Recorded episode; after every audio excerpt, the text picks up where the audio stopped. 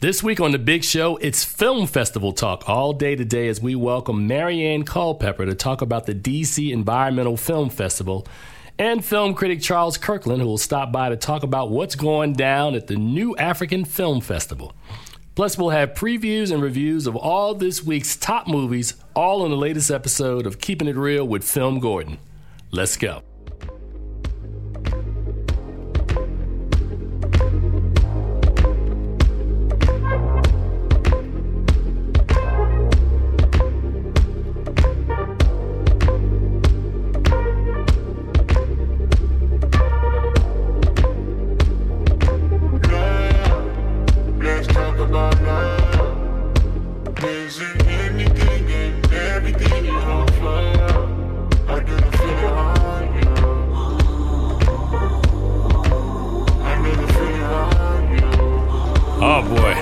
Welcome to today's show. It has been a long, long week. Um, I've just been, we, we're talking about film festivals, and you heard me say at the top, we're going to talk film festivals all day today. I have been sitting uh, at AFI Silver watching films all week for the New African Film Fest. It has just been maddening. I think I've watched close to maybe 20 films. I know they have a total of seven, 27, excuse me, they're going to run all the way through this coming Sunday. So I've been watching movies ad nauseum. Uh, a little later on in the show, we're going to have uh, Charles Kirkland, who's a colleague of mine who is a DC Film Life and also writes for the filmgordon.com. He's going to stop by. He spent two days with me uh, going wall to wall watching films. So we've got a lot of films that we want to share. And as I said, I'm really excited today to talk to Maryanne Culpepper, Executive Director for the DC Environmental Film Fest, which actually literally starts tonight. And uh, she will give us the rundown on this festival that's going to run over, I think, the next 10 days. Yep. From uh, March 15th to March 25th. So she'll come by and talk about that a little later on in the show. And also coming up later on, in one major movie in theaters this weekend, and we're going to, to profile and look at Tomb Raider, uh, the reboot starring Alicia Vikander, uh, who's taking over for Angelina Jolie. So you'll get my thoughts on that movie. So stay with us. Coming up shortly, also, we have from blackfilm.com Wilson Morales, who's going to update us on what's going on in entertainment this week. And as I said, I started off at the top talking about being at film festivals. It's film festivals and uh, a lot of uh, television shows that I like that are coming to a, a close this week. Uh, the season finale for um, This Is Us was earlier this week. Had a chance to watch that. Uh, as always, This Is Us is, is pulling tears out of your eyes, whether you want to give them up or not. Uh, that was happening. Atlanta this week. Grownish is back. Um, lots of quality programming. You know, people have been on me about Jessica Jones, which I literally finished uh, last weekend, as well as Altered Carbon. I tried to watch, and uh, I'm not there yet. I'm, I'm trying to get there. But in this world of so many different things that are going on, so much television, so much content that's out there, it's hard to keep up. It's hard. And we try to do as good a job as possible of making that happen. So I know coming up uh, in the next few weeks, I'm going to probably locate a television critic because I definitely want to be able to kind of touch on certain shows and s- certain things that are going on because, as I said, it's a 12 month process. All right, so with that being said, now it's time for us to go up to Gotham and uh, bring online with us my good friend, none other than Wilson Morales. All right, Wilson, and welcome to the show, man. So, what is going on today, my brother in entertainment? Well, you've got uh, Tomb Raider coming out, and it's going to challenge Black Panther for box office supremacy. But according to box office experts, Black Panther looks to seek a rare fifth weekend. And what I mean by rare, the last time we had a film uh, go five consecutive weeks at number one was Avatar. Wow. And so, you know, uh, that that seems to be the talk. And you've got Ready Player One that played at the South by Southwest Festival. They got good reviews, and that comes out next week. You still have Wrinkle in Time still in theaters. Um, it didn't do as well as expected, but hopefully, you know, Disney hopes they can carry an audience all the way up to Easter. Now, let me ask you a question, man. I was reading something last night that uh, somebody posted that Ava was really mad at at you see white critics who didn't really understand or capture the the, the, the diversity and kind of like the, the the multi the multifaceted cast. Have you read anything about that or heard anything about you know how people now are assigning blame to why this movie didn't do as well as it should have? Here's the thing: I run blackfilm.com. I've seen the film. I did. I was not impressed by the film. So you know, it's not a, a you know you can blame blame you know audience tell you know the first week you know she was front loaded by a lot of marketing. Everybody came out to support her, but the numbers don't lie. You know, and the reviews were held to the very last minute. So you know they had as much ample time to bring in an audience for people to buy tickets in advance, and it didn't muster the, the numbers that they were hoping for. This coming weekend will tell you whether or not there's a good word of mouth to sustain an under 50% drop, or if the word of mouth, based on the Rotten Tomato score, is going to carry throughout, and this movie goes as down as Tomorrowland. All right, now let me ask you last question on this. Uh, is this the Black Panther effect that you know people saw Ryan Coogler and they they know Ava DuVernay and you know there's such a high from people who went out and saw Black Panther three, four, five times, and the expectation people are you know people thinking that A Wrinkle in Time is going to be another Black Panther or a film that will appeal to the masses. Is this a case of people are disappointed because of what it's not versus what it is? No, I think at the end of the day, Black Panther is a Marvel movie. It's uh, an adult theme movie, you know, and people wanted to see it for a long time. And it's a movie you can see at 10 o'clock at night. People are seeing it at midnight. They're seeing it two or three times. Wrinkle in Time, as Ava DuVernay has stated, is a family kid film kid movie that kind of has to bring the inner child in you, and that's not a movie you're going to go see at 10 o'clock at night. You know, so at the end of the day, you know, word of mouth is your indicator. You know, so it has to be critic proof. You know, if it's a good movie, will carry all the way through. You know, specifically a film that's heightened by a black director, and you've Black Panther, you've got Ava DuVernay, but the numbers don't lie. You know, it's like if it was any good, you know, you, you wouldn't just get 43% Rotten Tomatoes. You'd get maybe a mix, 65, 75, you know, and you'd do better numbers. So let's wait till week two to see if that's going to be, you know, the telling whether or not an audience is throwing the word out that it's good, go see it. And, it, you know, every film drops off the second week. So the question is, how much does it drop off this coming weekend? Well, you know, this whole thing with this film has really kind of put me in a, what I call a rock and a hard place position because uh, you and I both have known Ava DuVernay for a long time, and we've watched her career kind of flourish and grow. And this almost feels like the first misstep that she's made as a filmmaker. I mean, would that be accurate to say, or is it just a? It's just this is a hard to adapt screenplay. It's the second time that they've taken a crack at it, and neither effort has been successful. Well, the jury's still out. You know, it's it's only one week so far. But you know, what's telling is that the movie cost 103 million to make. So the end result is, no matter how it does, it's got to make a profit. You know, that's all people will care about. You know, like, oh, you got 100 million dollars, but it didn't make a profit. You know, so no matter how good or bad the movie is, you could have a you have you take for example Natalie Portman's Annihilation, which got over 80% Rotten Tomatoes, but made no money at the box office. You know, so you know what would be what would happen if this if Wrinkle in Time had 89 percent and nobody came to see it? Where would the blame go then? That's true too. I mean, I, there's a lot of there's a lot of sore feelings. I think there's a lot of expectation around this movie, and as you said, the budget uh, doesn't make it easier for this movie to recoup its money back. Now, as you said, this second this second weekend will be telling. Um, I think the fact that Tomb Raider is coming out is going to kind of siphon some of that audience off because that's based on the video game. So you're going to have a younger uh, a younger group of people watching that film as well in the competition. It's going to be interesting, man. I, you know, the jury's still out, man. It really is. So let's come. We'll have time to revisit this in a week and uh, find out where we are with this situation.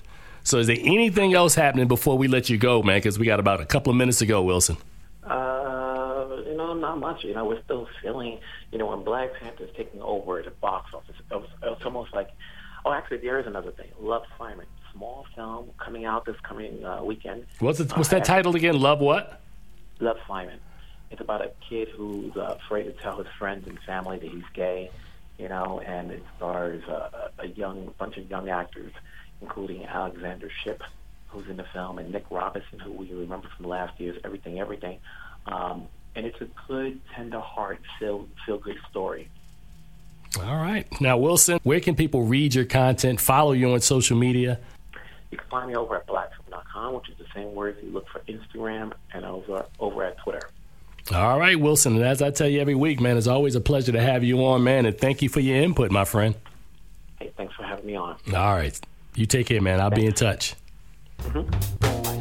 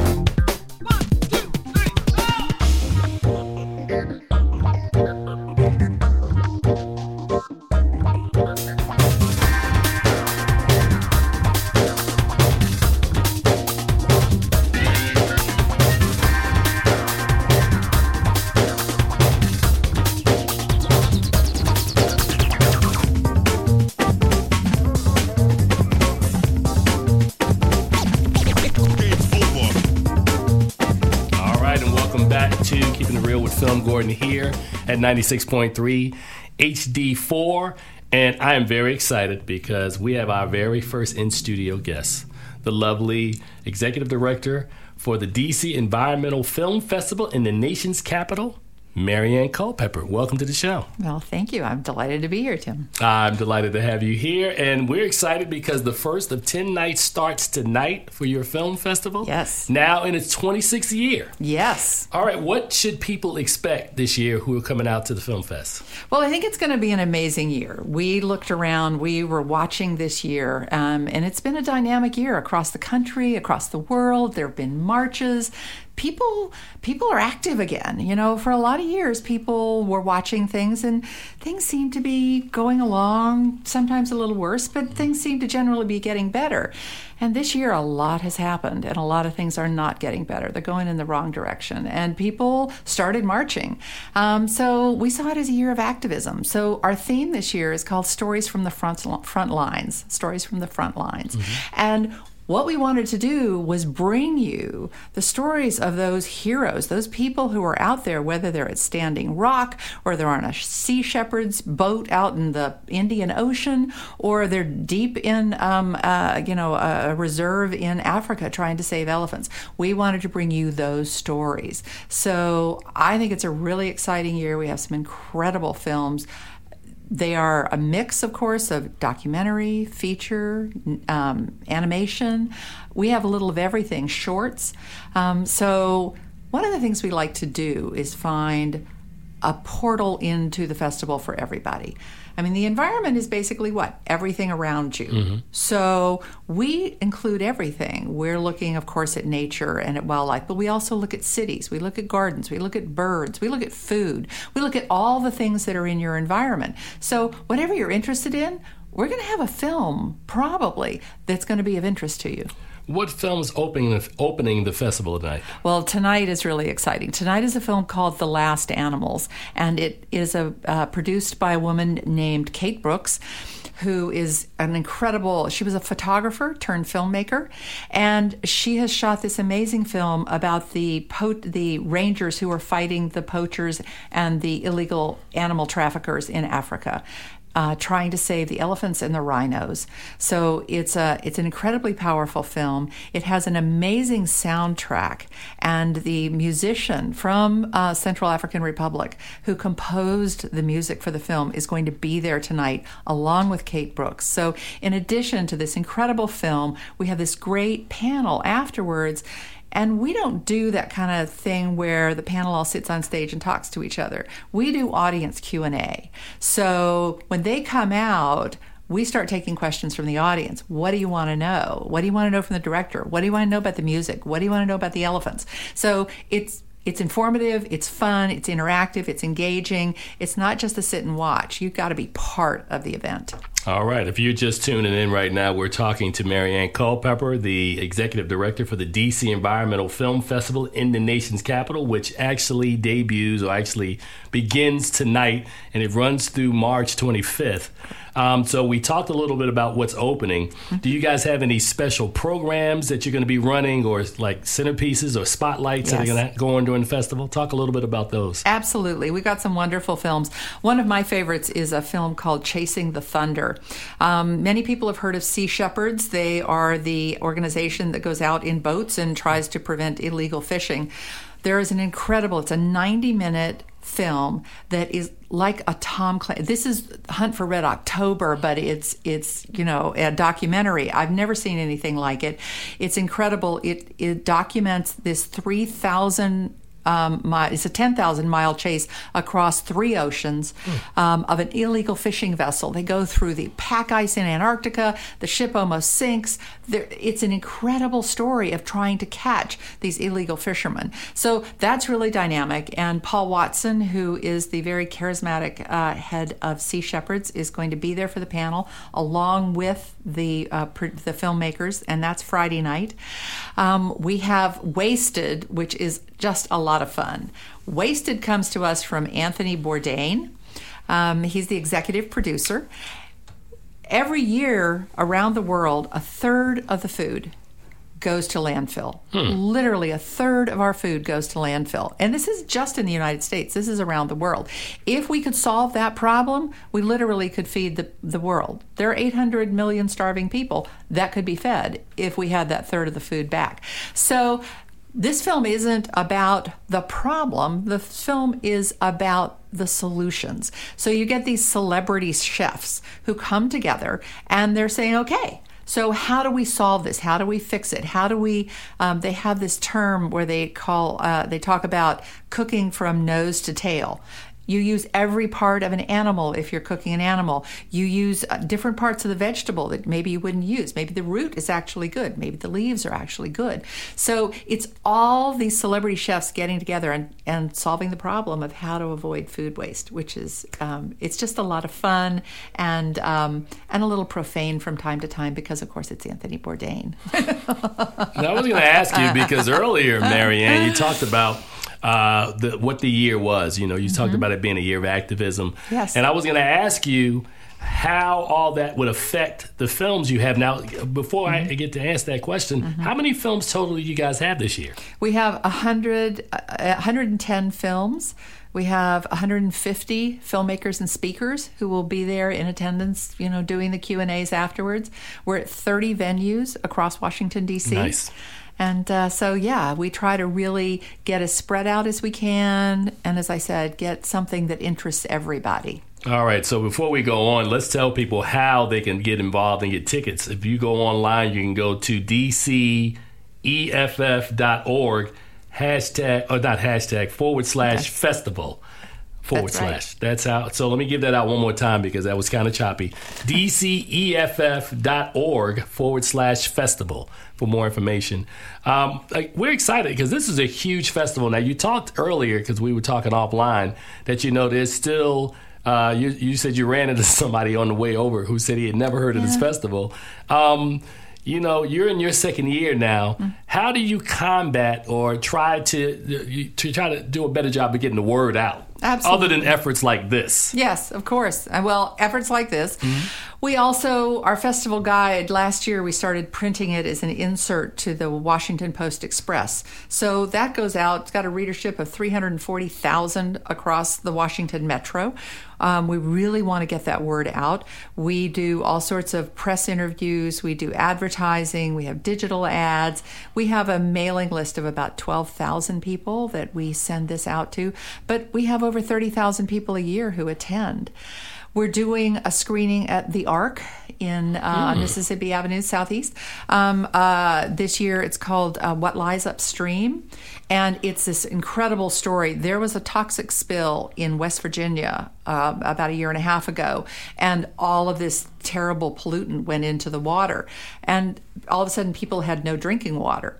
So, river cleanup is a big thing with the Anacostia, and so we're bringing in this film, and we've got some a great panel. We've got Anacostia River Keepers. We've got somebody from the DC Clean Rivers Project, and we're going to have them after the film, and we're going to talk about what's going on with the Anacostia, how the stuff in this film applies, and you know what can you do to kind of help clean up the Anacostia. So, in addition to showing a film, we also try to localize it a lot. All right, how does this relate to you? What can you do about this? In fact, we have several local filmmakers who are participating in the festival. Mm-hmm. Um, we have um, Sandy Cannon Brown, who has a film called High Tide in Dorchester, which is about the Eastern Shore and how basically it is flooding. It is there's less and less of the Eastern Shore every year because the water is is rising. Of course, we have uh, a team of Tessa Moran and Ben Crosby, who from here in DC, who've done a film called The Guardians. The Guardians is this incredible story. I think most people have heard of the three thousand mile. Um, monarch butterfly mm-hmm. migration. Well, this is the story of that combined with the story of the people in Mexico who the native people there who are fighting to protect the forest where the gar- where the butterflies go every year. So it's this these two intertwined stories and it's marvelous because these indigenous people who live there and used to cut down the forest now realize what a treasure it is and are saving it for the planet because that's the only butterfly forest. So it's a great story. We also have another one called Dispatches from the Gulf 2 by mm-hmm. Hal and Marilyn Weiner. And this is looking back at the BP oil spill from 2010. What's going on with it now? How's the Gulf doing? So it's an update on that story. So those are some of our local filmmakers. Well, it sounds like you have a lot of participation, as you said, from uh, national as well as local filmmakers, and as well as from, from DC in general, because you, as you said earlier, you have 30 venues, you said spread out. We do. We Wow. do. Our four signature venues where we do probably 80% of our programming are National Geographic, the Carnegie Institution for Science, which is 16th and P, um, the East Street Cinema, and Naval Heritage Center. So, and there's it's all on our website, and there's a map, and they're all very metro accessible, which is something we encourage. So we've got those, but then we also screen in some of the Smithsonian's. We screen, of course, at the Arc, um, at a lot of the embassies all around DC. Um, we bring in international filmmakers um, because, of course, the environment isn't just a U.S. thing; it's all over the world. So incredible stories of different countries around the world. All right, we got a minute to go. Um, one more time, I think we need to. I'll let you tell them this time. Where can they go in order to get information about the festival and to buy tickets? Most importantly, Absolutely. The easiest thing is just dceff.org. You can click on the festival when you get there. So just dceff.org, go in. The whole festival schedule is there. There are descriptions of every single film, where they're showing, when they're showing, you know, how to get there, and of course, buy your tickets. Uh, The other thing is about 50% of our events are free. Our ticket price is low um, because our goal is to get as many people in to see those films as possible because they're they're great, they're entertaining, they inform you, um, but they're also just great to watch, and we want as many people to come as we can. So go in. Some t- some uh, tickets are just reservations, and you show up and you get in for free. all right, March 15th through the 25th. Maryanne Culpepper, thank you for stopping through. Thank you so much for having me. All right, Do you enjoy your day. Hi, I'm Wendell Pierce, and you're listening to The Big Show. Keeping it reel with Film Gordon on Film Gordon Radio.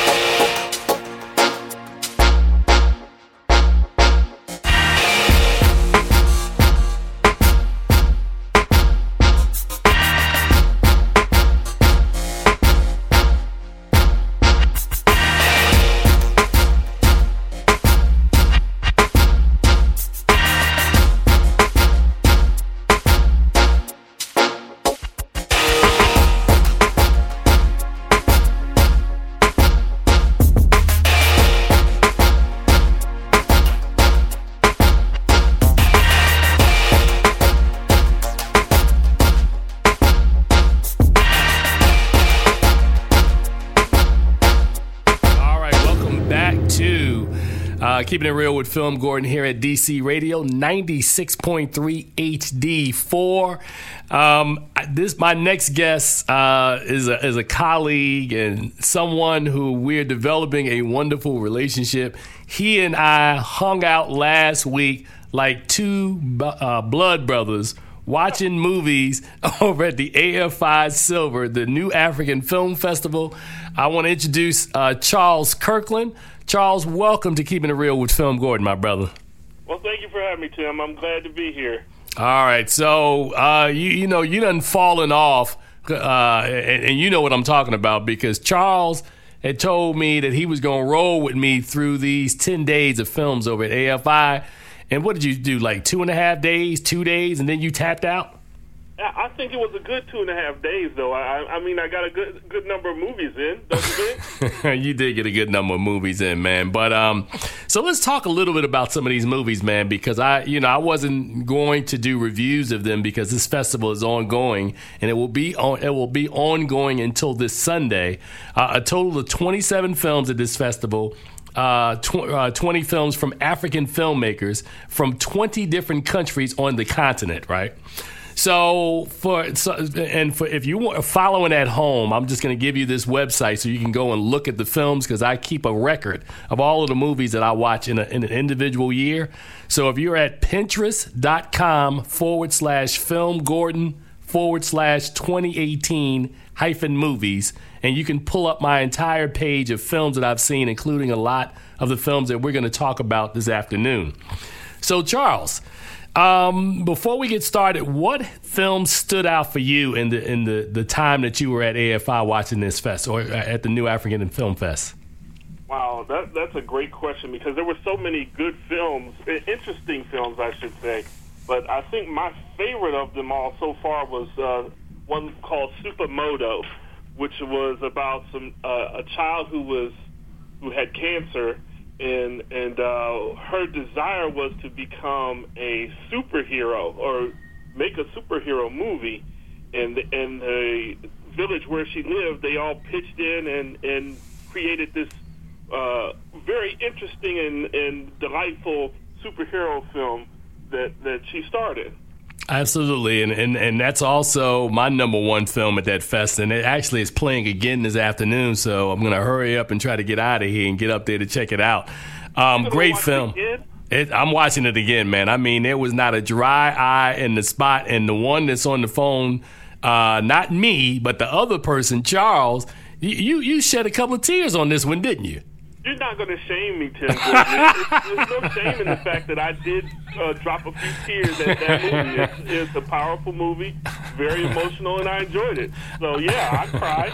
And and, and if you were man enough to to admit it, I'm sure you you probably shed a tear or two yourself. I did. I did not shed a tear, but I did fight really hard to hold it in, man. So it, it was emotional. I would give you that.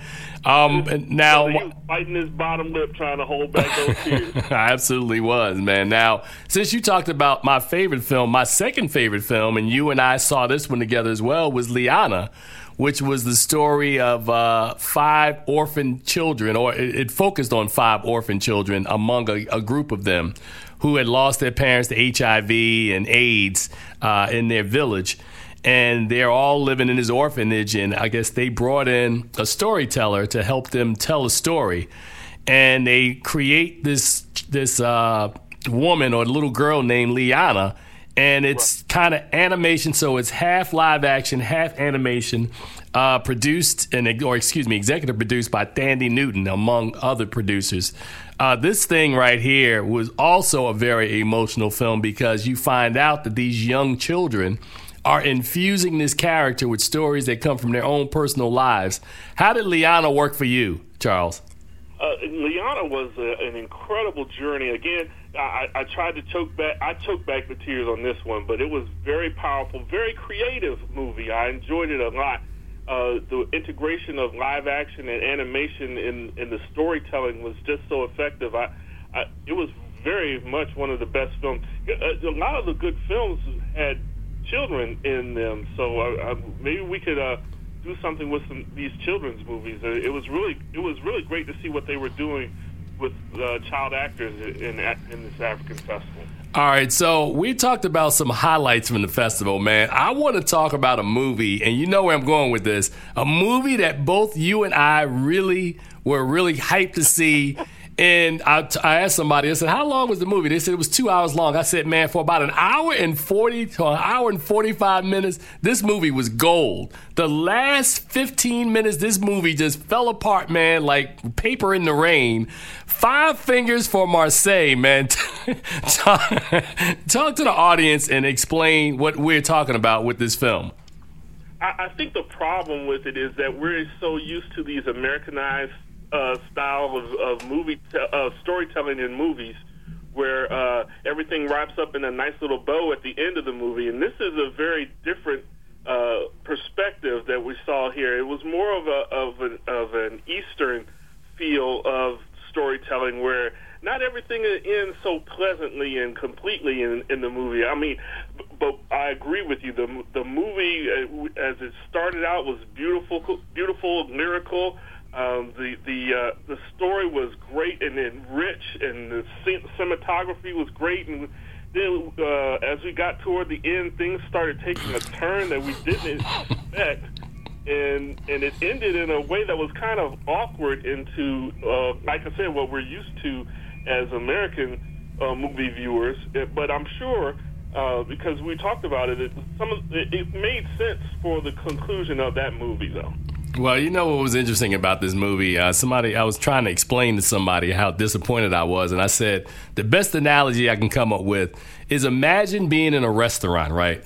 And you ordered a meal and the chef is cooking it up and it's smelling good. Your mouth is watering. You're like, oh my God, man, this is going to be nice. And then at the end, the chef goes, yeah, I know it's good, man, but let me add a couple more herbs in here and, put some salt in It's like, dude, no, stop. You ruined it, man. it, it, it, reminded me more of uh, Five Deadly Venoms, which was a, a martial arts movie in, in the way that it wrapped up at the end of it as well, where you you kind of wanted uh, wanted to go one way, and then they just put too much in, like you said, and, and it just it it worked didn't work for me as an American viewer, but I'm sure for the the uh, uh, African uh, perspective from where it came from, it it was a nice ending. I, I, I would have. I can't wait to see uh, if Hollywood could do a remake and you know, please God, no. director's cut come out. take some of that stuff out that was that they put in at the end. All right. So uh, if you're just tuning in, we're listening. We're talking to Charles Kirkland, who's a, a, film critic at DC Film Life, and, and his reviews appear there as well as on my site, thefilmgordon.com. Um, I'm going to talk about a couple of films that you may not have seen, and I saw one last night that I really wish you had an opportunity to see. Uh, the film was called Sheikh Jackson. Right now, uh, you you heard you saw the, in the uh, advertisement this one, Charles, about the the Michael Jackson how to keep putting Michael Jackson in there with Sheikh Jackson. Right, right. This and, movie. And uh, no, I was going to say right. But the, the clever thing about this movie is that the Michael Jackson aspect of it is kind of secondary because basically what it's about is uh, in in Islam, you know, an imam is kind of like a priest, right. and you know this imam is essentially, you know, uh, on his path. He's leading prayer. You know, he's the crying Imam as he prays, you know, and leads everybody in prayer. Prayer. He's so overwhelmed by his his faith and his spirituality and his love for God that he cries through, you know, all of his prayers.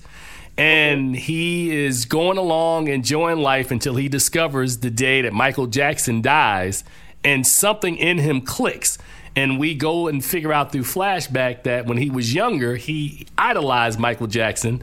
And you know, and that that his his love for Michael Jackson caused the rift between him and his father, which kind of put him on his path.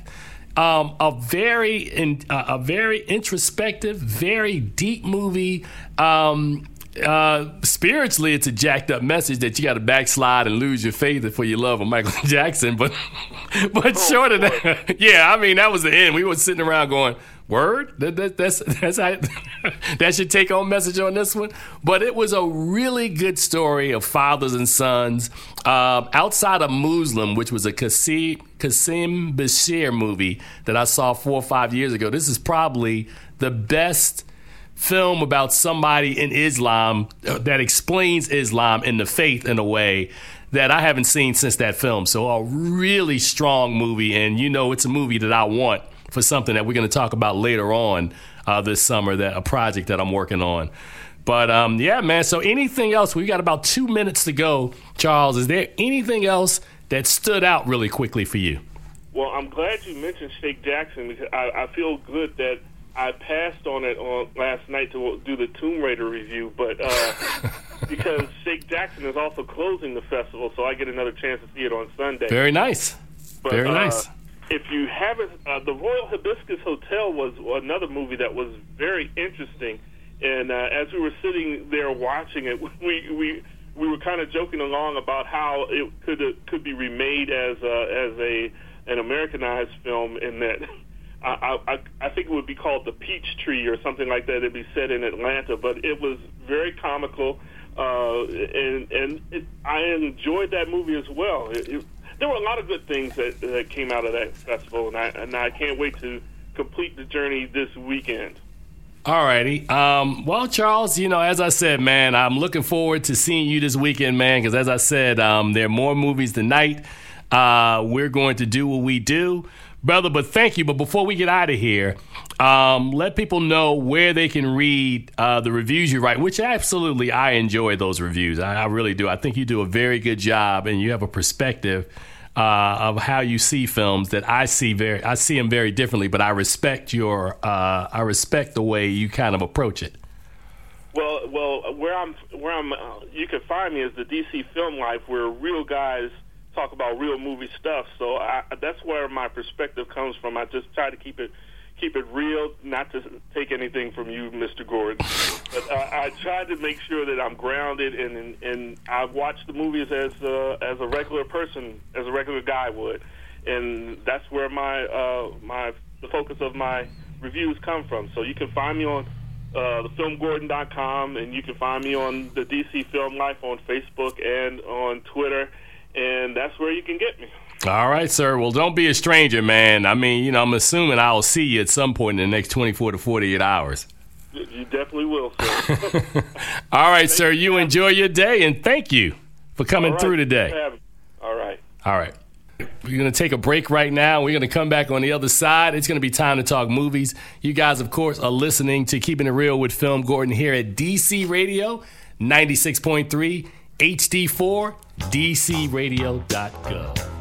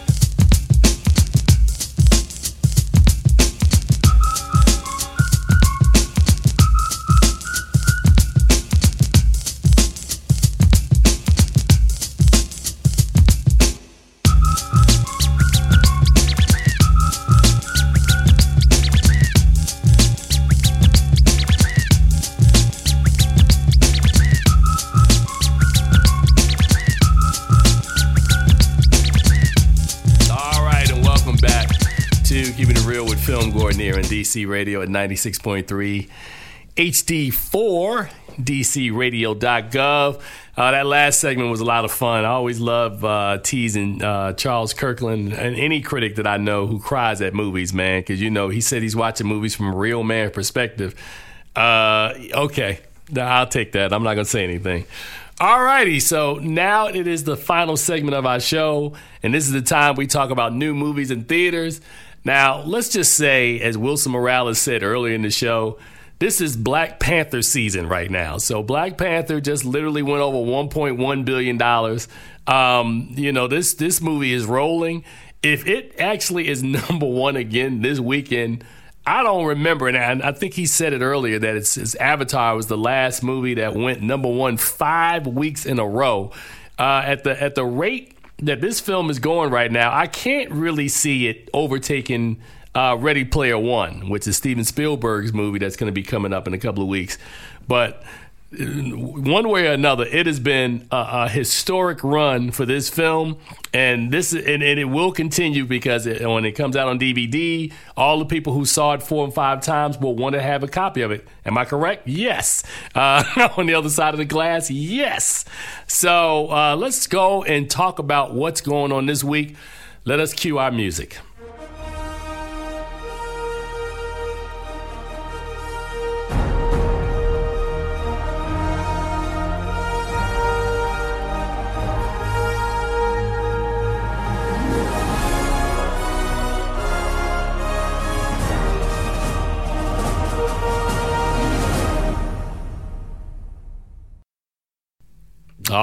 Righty, so huh, this week in film, um, several movies are opening.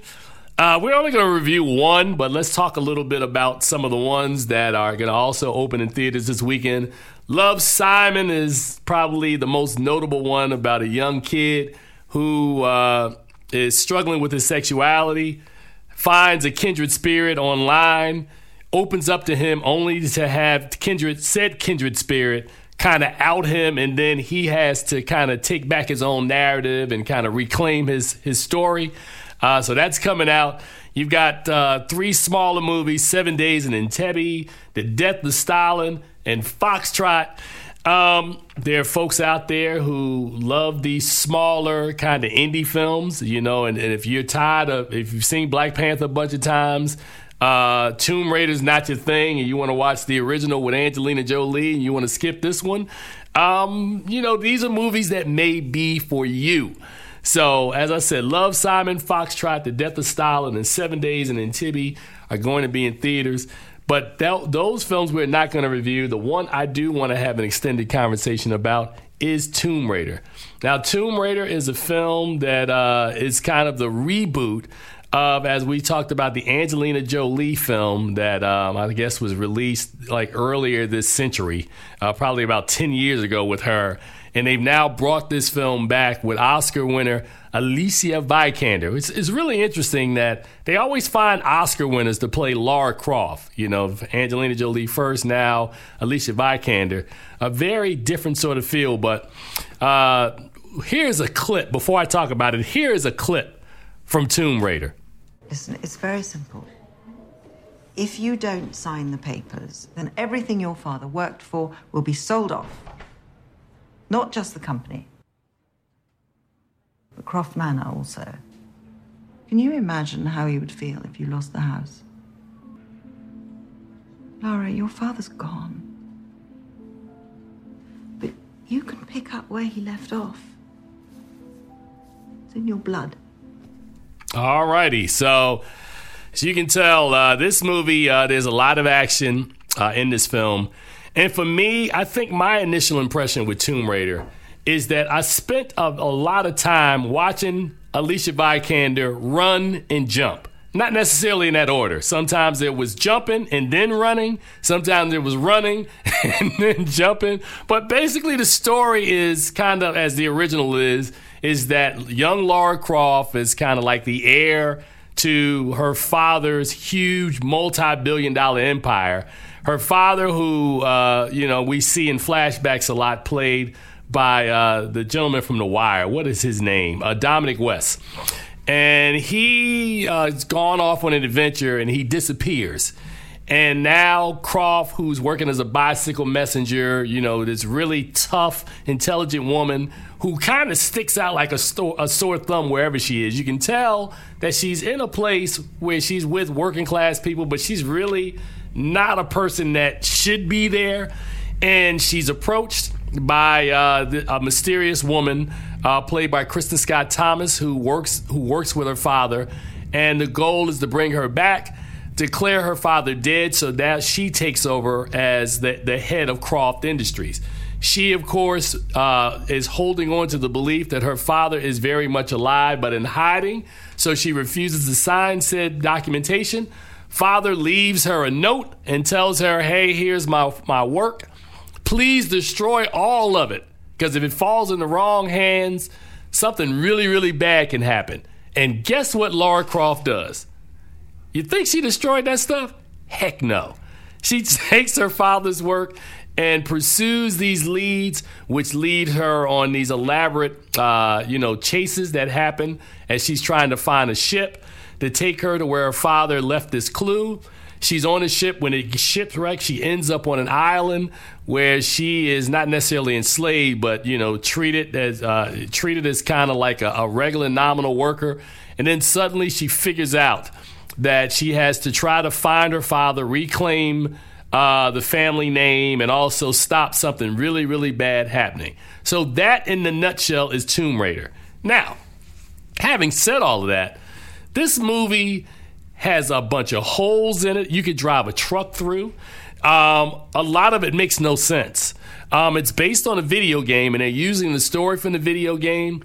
Vikander is way too too talented to, to, to be playing a role like this. This is a, a role that Alicia Vikander should have taken, like when she was on the come up before she became the Oscar winner for stuff like The Danish Girl and some of the stories that she's done.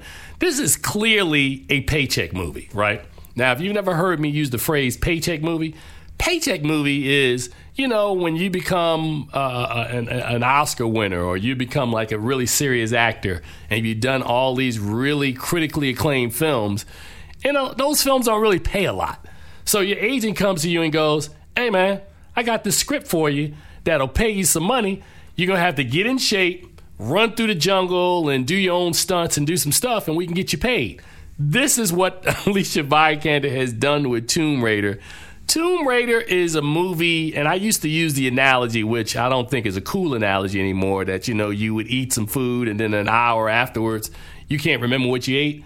Tomb Raider is the kind of movie you can watch on a on a Friday or Saturday, and I guarantee you by the time the weekend is over, this movie will be a distant memory to you.